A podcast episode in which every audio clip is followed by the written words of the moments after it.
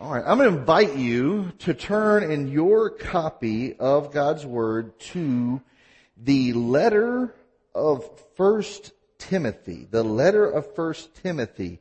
Uh, sometimes called the Epistle of First Timothy, sometimes just called First Timothy.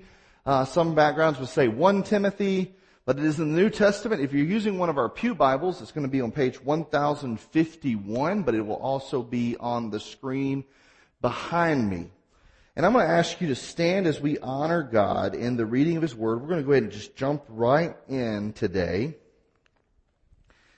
Chapter 2, verses 1 through 8. So I want you to hear the Word of the Lord and follow along with us. First of all then, I urge that petitions, prayers, intercessions, and thanksgiving be made for everyone, for kings, and all those who are in authority, so that we may lead a tranquil and quiet life in all godliness and dignity. This is good. And it pleases God, our Savior, who wants everyone to be saved and to come to the knowledge of the truth. For there is one God and one mediator between God and humanity, the man Christ Jesus, who gave himself as a ransom for all, as a testimony at the proper time. For this I was appointed a herald, an apostle. I'm telling the truth, I'm not lying, and a teacher of the Gentiles in faith and truth. Therefore, I want the men in every place to pray, lifting up holy hands without our anger or arguments. Let us pray. Lord God, today we have heard from your word and we are pleading on our behalf to your grace that you would make yourself known in a way that, that shakes us, that shapes us, and that sends us out for your name, for your grace, your gospel, and your glory. It is in your, the mighty name of Jesus we pray this prayer. Amen. All right, you may be seated. So today we are going to be talking about prayer. And we've just read from this letter a command to be a church that is a people of prayer. Now you may be asking, why would you preach a message on prayer? I mean, we're all Christians. We're all people that somewhat grew up within a church or within earshot of a church or maybe you knew somebody that once went to church. And, and so prayer is kind of one of those things that you kind of already know, yeah, I'm supposed to do that. In fact, you may be so wondering why I'm preaching on prayer today because you're one of those guys that it doesn't make any difference whether you are eating a taco wrapped up in, in that purple and white wrapper or a bowl of ramen or a mighty feast. It doesn't matter what it is. When you get that cup of coffee, you're like praying the Lord's blessing over that. That may be you. Of course, in this room, you could be someone that says, yeah, yeah, I know I'm supposed to pray. That's like a given. But knowing and doing are two different things in my life. In fact, if I were honest, I would say that my prayer regularity sometimes is focused when I'm at somebody else's house and they're the people that pray over the meal, or when I'm in a church facility. Other than that, my uttered prayers may be, Dear Lord, give me patience, help me not kill this driver in front of me. That extemporaneous, spontaneous prayer that, you know, many of us do to the glory of God, right? Okay, so that is the reason why we're looking at this together. And even if you feel like you are a champion at prayer, and, and I'm not trying to like toot anybody's horn, but that may be you. I was going to ask people to raise their hand, but that would be a little bit weird, right? We all agree that'd be a little bit weird. Okay. But today we're going to look at this together because those that feel that they have a very fervent, zealous, deep, passionate, emotional, devoted prayer life, hopefully that will also demonstrate and show itself to those that they would say, that is not even how I would categorize my prayer life. And I'm going to be very blunt and honest here. I'm of the second. I'm of the second. I know that people want their pastor to be super devoted to prayer, and I pray each day, but I, I would be honest to feel that, man, my prayer life is not anywhere where it needs to be. It's not anywhere where it needs to be. And so whenever say someone says, how's your prayer life going? I'm like, man, not good. It's not that I don't believe in what I'm saying. It's not that I don't believe in who I'm saying it to, but I see that my prayer life and what is declared in scripture, no, no, they ain't one and the same. They ain't even close. And that's why we're looking at this together. That's another reason why we're looking at this together. Another aspect for looking at this text together is we're in this sermon series called Growing Up Together. And whenever you're growing up together according to scripture, you're going to understand what God wants by listening to what God says. And that comes by knowing the Word of God and hearing the voice of God. And I want you to know they both go together. They cannot be split apart. Because sometimes in your prayer life you can start thinking and being distracted and maybe it's not the voice of the Lord, maybe it's just the voice of your belly saying, hey, when are we going to eat? Or maybe it's the voice of something else saying, you don't really mean that. Or maybe it's saying, when are you going to be done? And you're not listening to the voice of the Lord, you're listening to the voice of self, you're listening to the voice of the world, you're listening to the voice of the enemy. And so we need to make sure that when we're hearing the voice of the Lord, here's how you know. When God speaks, He will never say to you something that is contrary to what He has already said in His Word. That's why we have to listen to both so we know who we're listening to, that we're so used to having the voice of the shepherd speak to us through his word that when it comes to these times of prayer, we're able to actually understand this is the voice of my shepherd. I mean, that's what Jesus said in John chapter 10. He said, uh, my sheep know me and they know my voice that he speaks to them and they follow him. So if we're going to be his sheep, we certainly better listen to his voice. But when we get to this letter, we, we may have questions. So if you're not really knowledgeable about the Bible and how things are laid out, the, the New Testament is laid out with the Gospels being the very first things. In other words, it's right after the Old Testament because it's saying this is the promises that were made by the prophets this is the, the, the necessity of the law. This is the wisdom of the Proverbs and the Psalms, and they are completely fulfilled in Jesus. The Gospels are first in the New Testament. And then you get the history of, the, because of Jesus, this is what was happening. This is the pivot and turning point in the world because of Jesus. It's a historical moment for the church. But then it's followed by a series of letters and these letters are generally written to churches in multiple cities. The, the church at Rome, the church at Corinth, the church, the churches in Galatia, the church in Ephesus, the church in Philippi, the church in Thessalonica, the church in Colossae. And you get to these cities. But then you get to some letters that are written from the apostle Paul, who was a missionary. He was converted by the Lord Jesus, once a persecutor of the church had a moment of encounter with the resurrected Jesus and he was forever changed and was called to share that message to the world. And he's writing these letters to these cities. But then you get to these names, Timothy and Titus. And you say, well, Paul was writing to these cities, these churches. Now he's just writing to one individual. Well, he's writing to these individuals who are pastors of churches. Timothy being the pastor that was left in charge of the people, or one of the pastors, excuse me, of the church at Ephesus. Titus being ch- the pastor of the, the church in Crete, on the island of Crete. And so he's writing to them, and writing to them so that they will get the message to the people, that, that what God wants to speak to them, it would also be spoken to the people. So when we get to these letters, I don't want you thinking, oh, that's a pastoral letter. Skip, because I'm not a pastor. That's not the point there. It is written to a pastor, but it's helping us all understand what it means to be led by the Lord Jesus. And Paul writes to Timothy and, and he tells them about the reason that he left him there in Ephesus and, and that he must be faithful even in the midst of all kinds of chaotic scenarios. People that want to be wise in their own estimation but need to know the Lord more. Paul's telling them, him to be patient and to be faithful and to continue being true to Jesus. But he doesn't just give him the pep rally. Just keep going. You can do it. I know you are able for this job.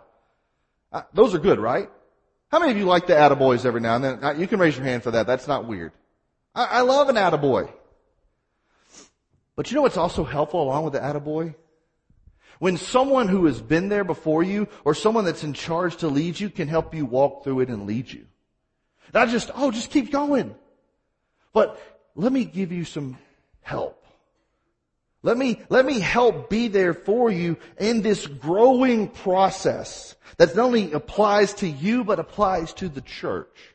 And let me show you what that looks like. And the very first thing that Paul says to Timothy is, first of all, I urge that petitions, prayers, intercessions, and thanksgiving be made for everyone. So here is what we see as the basic admonition. Alright, this is the basic instruction. The basic encouragement. If, if, if it's a first of all, here, here's just, let me break it down for you in one moment. Pray. Pray.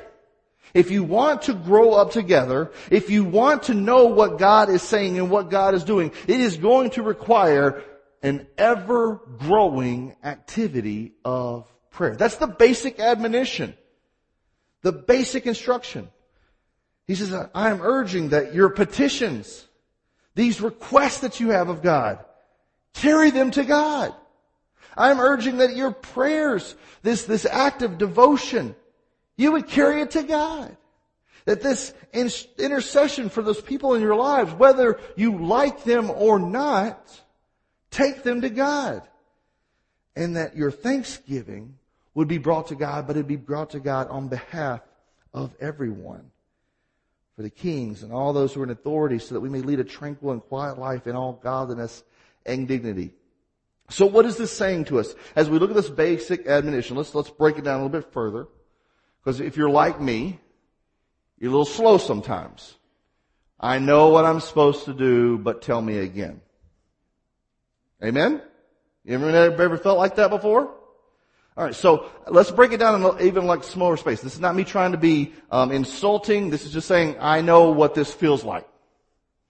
First of all, the church is to be a people of prayer, of foremost importance.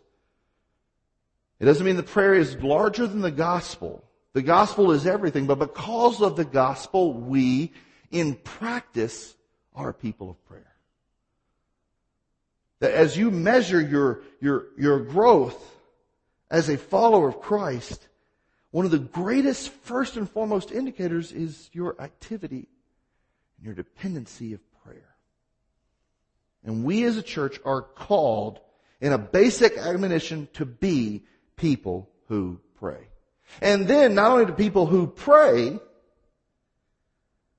but pray to God. Let me be clear with this.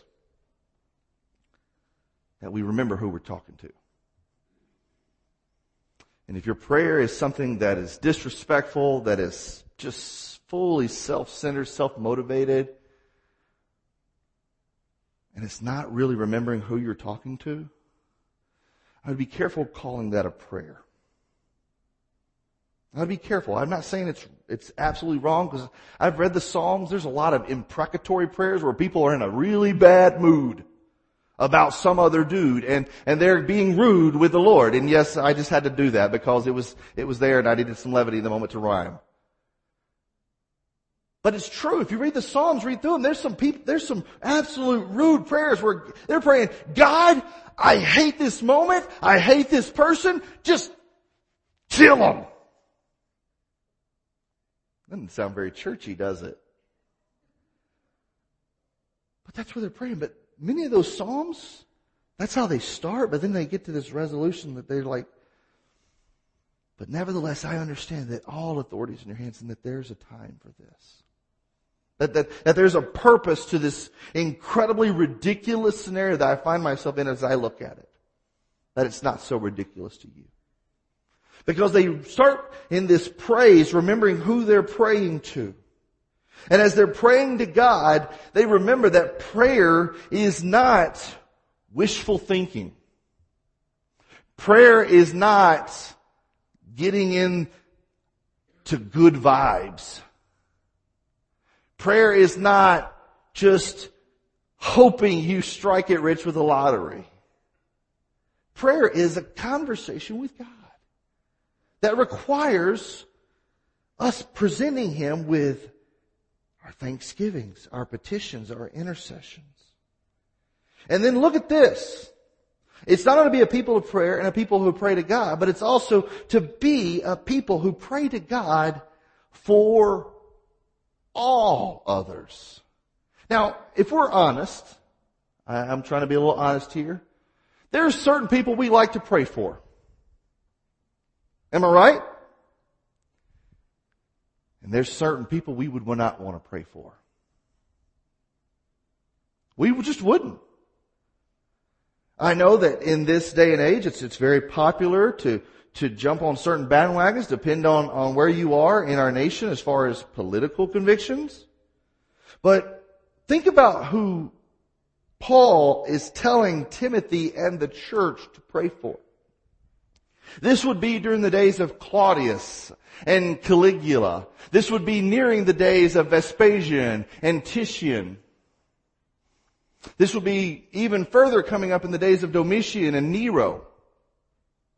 People that if you read in the early church, these kings they're praying for, these were not just like, oh, they're just kind of out of character. These were Christian killers. Pray for them. Pray for the kings. Pray for the rulers. Pray for all those in authority. And when the Bible uses the word all, it does not mean some. Pray to God for all people and then pray with a goal that we would be people who pray to God on the behalf of all others to advance the gospel to them. That the goal of that prayer is not only so that God would hear our prayer and that we would have grace in our time of need, but that God in hearing our prayer would do something so significant that the gospel is advanced and God's glory is known. Chewbacca, nice. Even he agrees.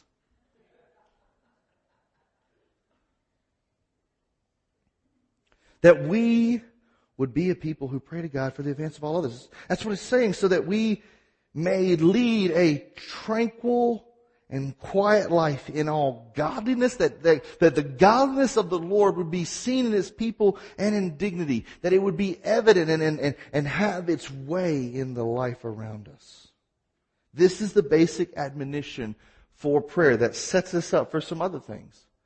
See, we see Paul's command. He's like, okay, well, Paul, what's his authority? Okay. It's only an apostle called by the living King Jesus. So maybe we should listen to him. But let's look what the Bible says even further beyond this. This, this root that we see that Paul's not just writing a letter and trying to be super spiritual, but this is grounded in biblical foundation. So we see a biblical provocation that the Bible's even saying, yeah, this is a good thing. Listen to Paul right here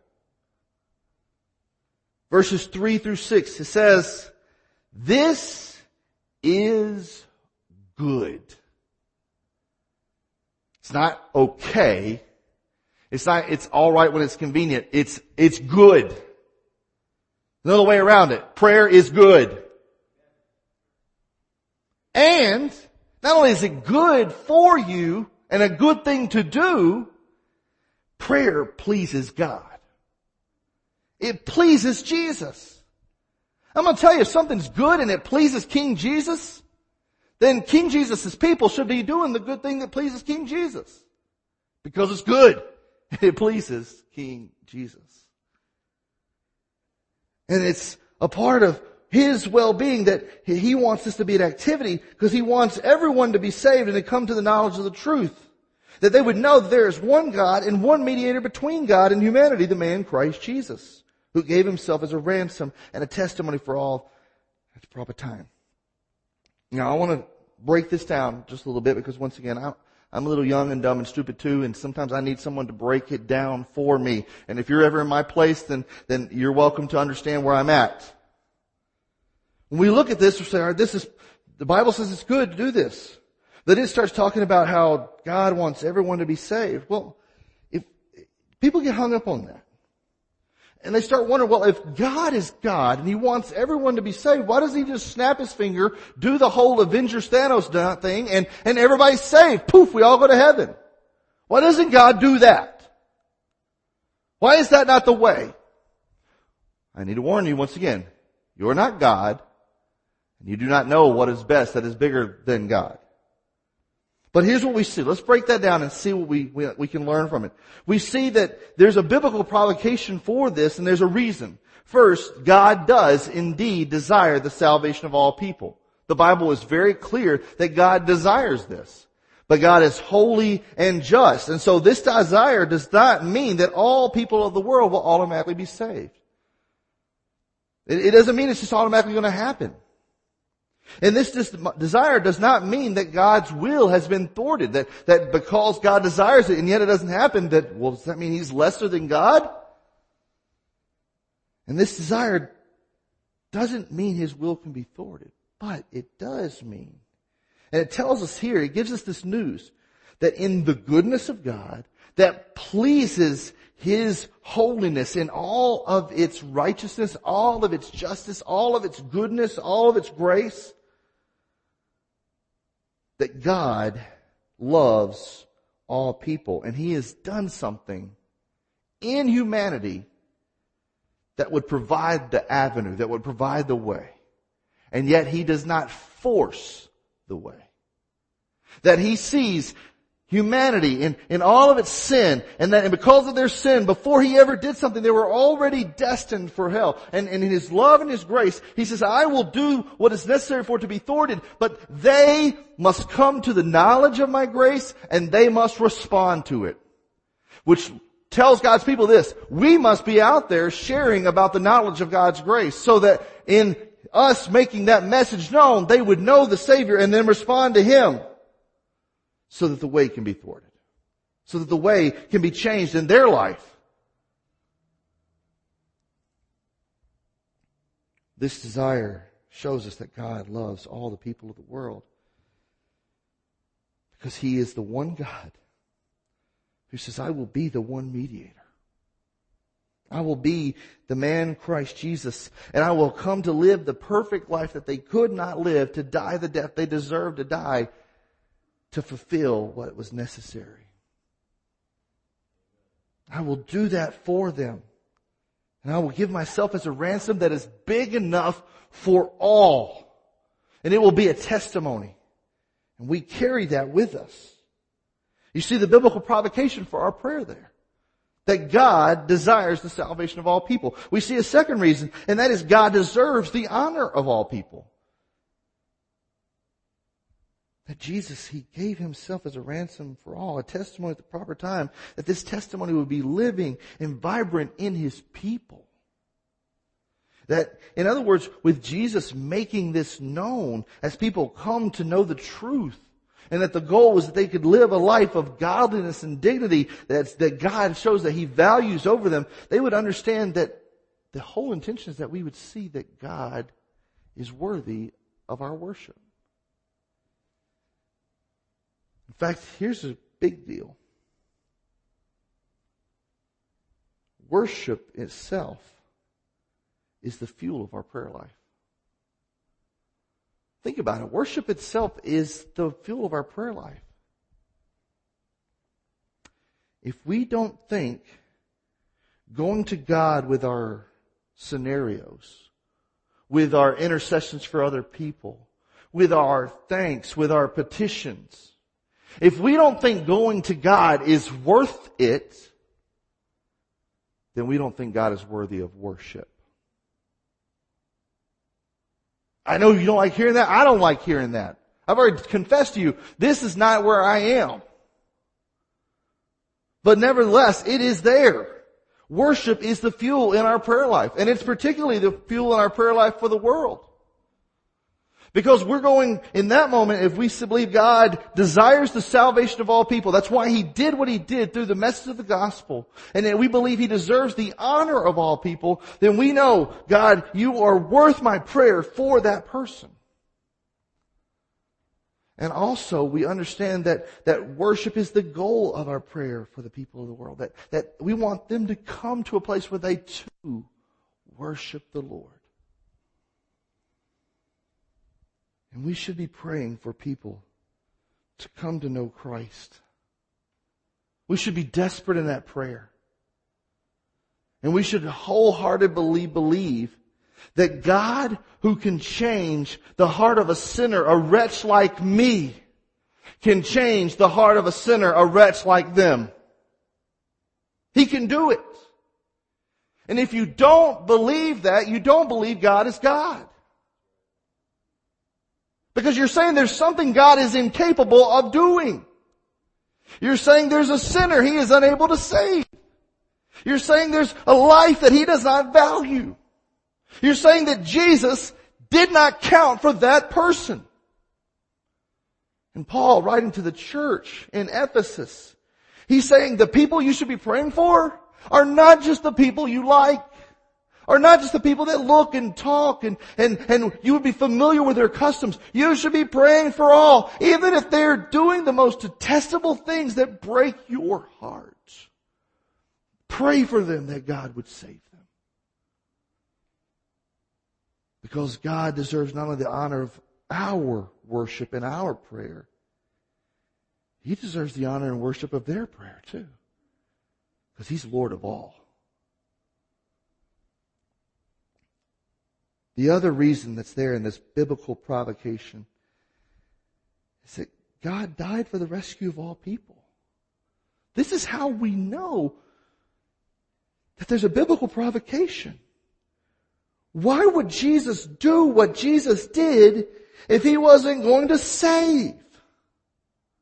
If he wasn't coming to fulfill that which the Old Testament law promised? In sending a prophet who would rise up and lead his people. If it wasn't what the, the book of Jeremiah would say, that a new covenant will come that'll, that'll restore us. If it wasn't like the psalm said of the one who would cry out that he would be forsaken of God and stricken by men. If he wasn't doing it for the reason that he said he was doing it.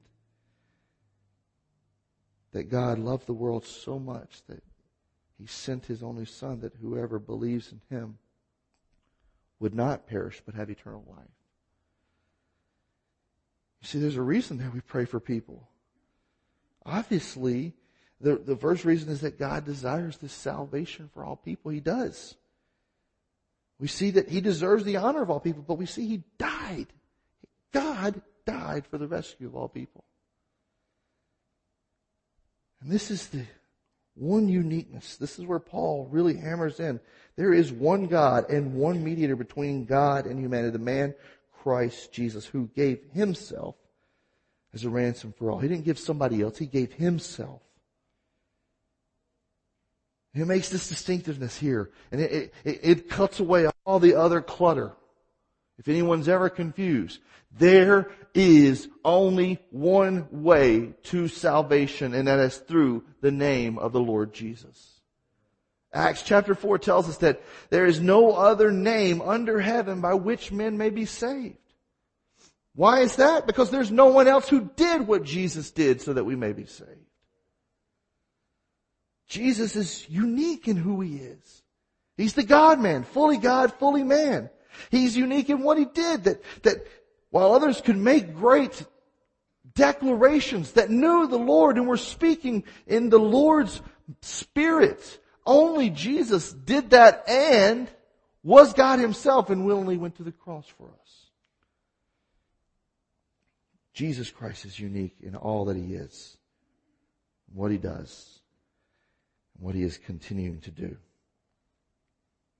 So we see here a basic admonition A basic encouragement. First of all, do this. Well, you see the biblical provocation that, that the Bible has a foundation for this activity. It, it is set it as a part of our life.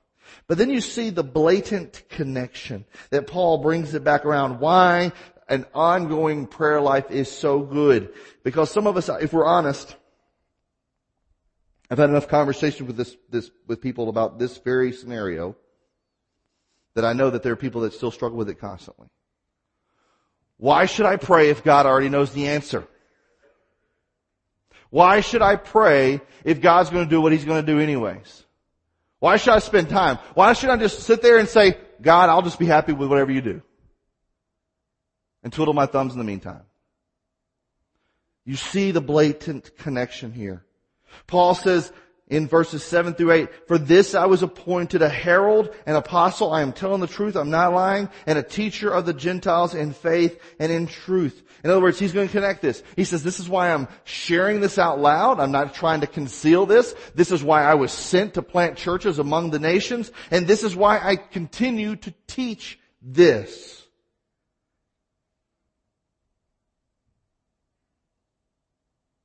We are called to preach the gospel to the peoples for whom we pray.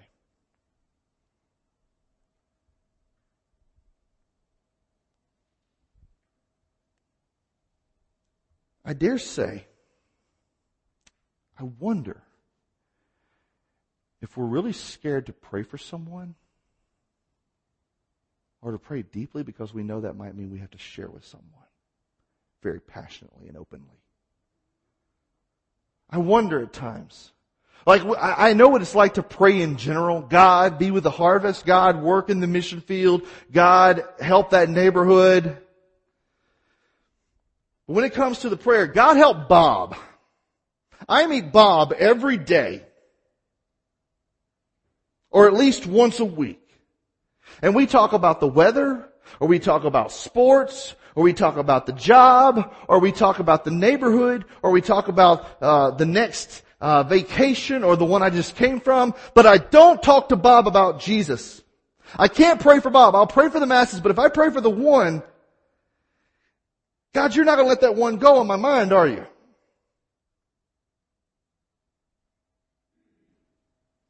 Because we must preach the gospel to the peoples for whom we pray. That's why I've been asking you and, and, and many churches have been a part of this who's your one strategy that, that it'll just get it from the, the big peripheral to say, who has God placed in your network where your little geography encounters each day or your family encounters each day or your vocation encounters each day or your education encounters each day? Because if we see God as the sovereign one who is mighty as God and He's placed us strategically, just as He placed Timothy strategically in Ephesus, just as He placed Paul strategically in the places and moved him around, but kept Timothy where he was at. Why would we be mistaken to think, well God, you might have put Bob in my life for a reason. And I don't know who your Bob is, and I'm not talking about a Bob specifically here. I know we have some Bobs. I'm grateful for our Bobs.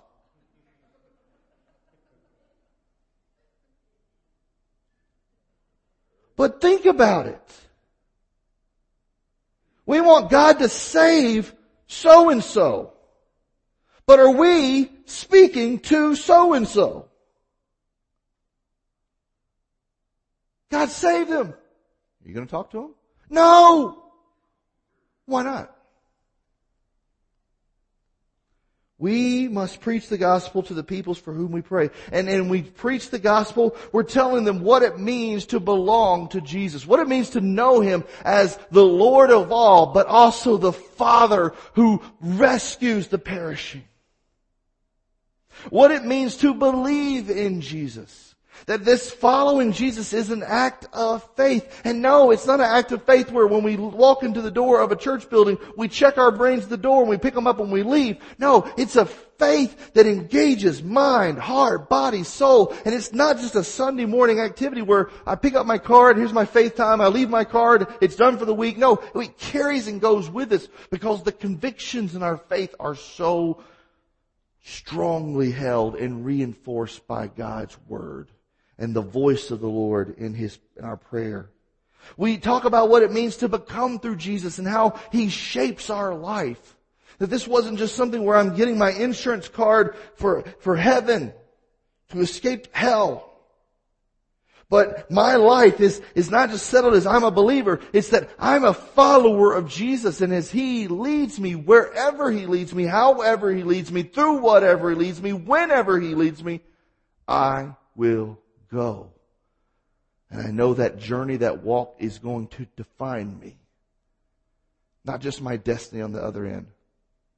I'm not just fitted for heaven. I am being shaped for and by Jesus each day until that final day. We must show them what it means to be sent by Jesus.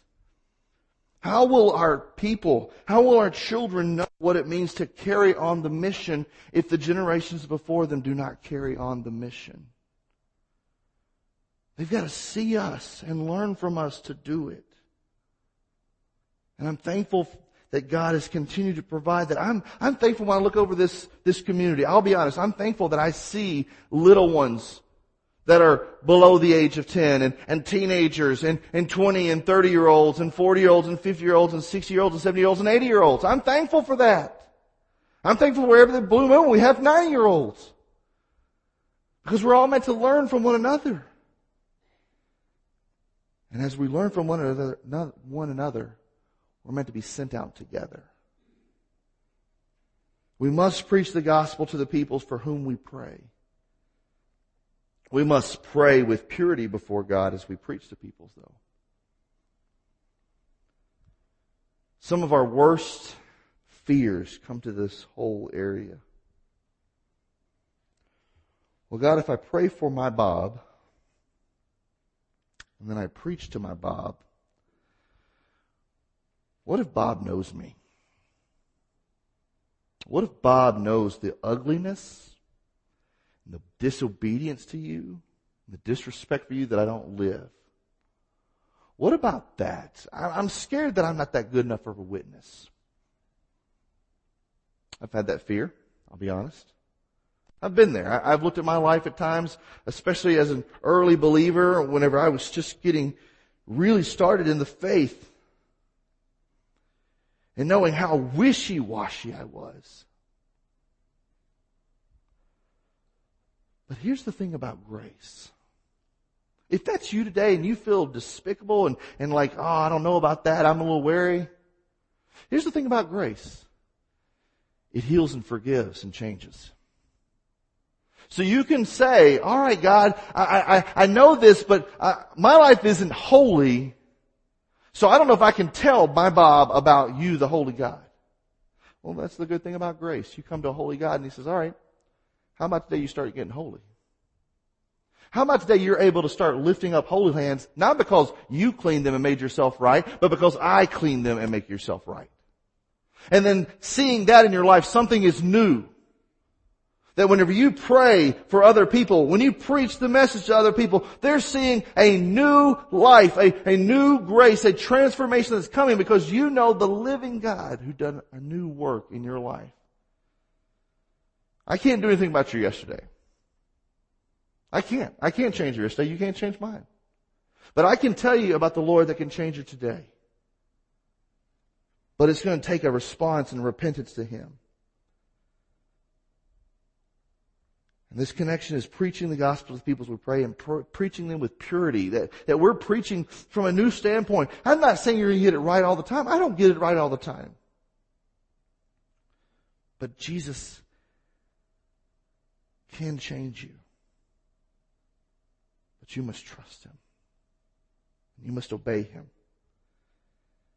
And as you pray, and as you preach, as your life is being purified, I pray that you would pray peace with others as you preach the gospel to them. It says, I want men in every place to pray, lifting up holy hands, those purified hands, and to pray without anger or argument. In other words, we're not praying because we're vindictive and God's making me pray for you. That's not it. We're not praying because I don't like what you're doing, so I'm going to pray for you. You're not praying just to stir up strife, being like, oh, I'll pray for you. You're praying because I desperately want you to know the peace that God gave me. That though I did not deserve it, I was a sinner in rebellion to Jesus Christ, but what He did on the cross, He did for me. And someone made that message known to me. And it changed my life. Because the God that did that on the cross, He's still alive. And He changed me and He can change you. And He can give you peace where there was no peace. He can purify a soul that was damned and destined to hell. He can transform its life. But I want you to know that, so I'm telling you it. Because I don't want to miss an opportunity that where I was meant to pray for you and to preach that message to you, that I was disobedient. I want you to know it. As God works in that prayer life, our desires are drawn closer to His and we grow. So let's have a little talk with Jesus and grow with Him. Let's pray. Lord God, today, I'm thankful for your people gathering here. It is a wonderful, wonderful act of faithfulness. It is an act of giving our attention to you and, and to being obedient to that which you've called us to. And it is my prayer in this moment that it has been a time of encouragement that would stir us forward to be faithful together. I'm praying that it is a time where that which needed to be planted in our soul through your word, it was planted and it would grow and, and you would cause the increase. And I'm praying that because of this day, we are not the same as we were yesterday. And tomorrow we will not be the same as we are today. That, that you would start something afresh in your people. That the growth you cause would be that of vitality and vibrancy and beauty and attractiveness and health and wholeness. That people would be drawn to us to say, what is going on in your life? And we will have no reply but Jesus. Jesus is doing something new in me. I pray that for your church. I pray that for your people right now. I pray that for those in this room that need to respond to your grace, your gospel, and your glory. Show them what it means to belong to you. Help them understand what it means to believe in you. Shape them as they are becoming disciples to share your image and send them out as the heralds, the proclaimers of the glory of the King. Have your way in this time, Lord Jesus. Amen. I'm going to be down here at the front and I don't know what you need to do in this time. Maybe you need to spend some more time in prayer having a little talk with Jesus and that's okay. Maybe you have, need to have a big talk with Jesus, and that's okay too. But if you, if you need to pray where you're at or, or you need to make these steps a place of prayer, please feel welcome to. And I'm going to be here at the front and I, and I want you to know that if, if you have questions about your next step with the Lord, maybe it's your very first step in trusting Him and saying, I need peace with God. Just show me first what I need to do there. Just as the people of Acts did. I'll be here to help. If there's some other need that you have, Maybe following God in obedience to something He's calling you to, to, to baptism, to, to uh, a, a, a place of leading and serving. Maybe you just need someone to pray with you about your Bob. I'll pray with you about that. But whatever it is you need to do, please follow the Lord. And if I can help you in that next step, I make myself available. You follow Him.